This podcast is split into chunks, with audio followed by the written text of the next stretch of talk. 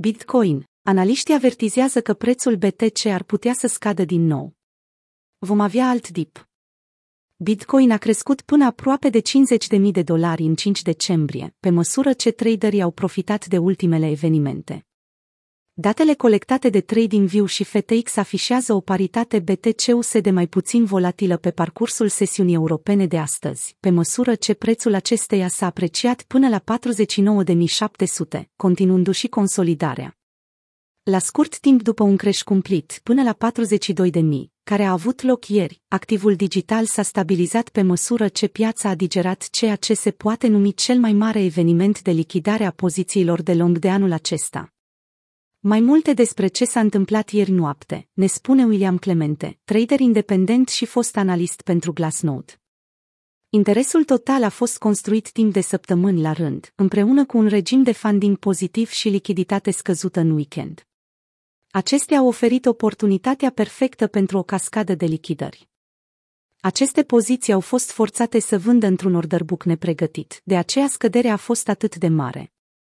Pentru alții, mișcarea de ieri oferă toate motivele să rămână vigilenți și să nu discrediteze potențialul unei alte scăderi care să măture pe jos cu pozițiile de long. Prețul scade încă o dată. Investitorii se panichează și vând. Însă, în mod miraculos, taurii intervin iar dipul este cumpărat din nou, a comentat Lex Moskovski, CEO al Moskovski Capital. Consolidăm, după care prețul crește ușor la loc. Însă creșterea ușoară despre care Moskovski vorbește duce lipsa nivelurilor de suport, astfel încât pragul de 50 de mii și prețul corespunzător capitalizării de un trilion de dolari ar putea fi transformate în rezistențe, ca să nu mai vorbim de alta TH.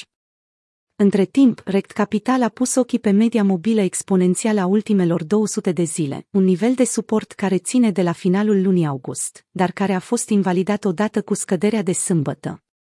În luna septembrie, când BTC-USD a tranzacționat ultima dată nivelul 42.000, prețul a testat și atunci media mobilă 200 EMEA, iar Rect Capital a evidențiat cum severitatea scăderii a fost mult mai mare de data aceasta, decât exemplele istorice cu care poate fi comparată.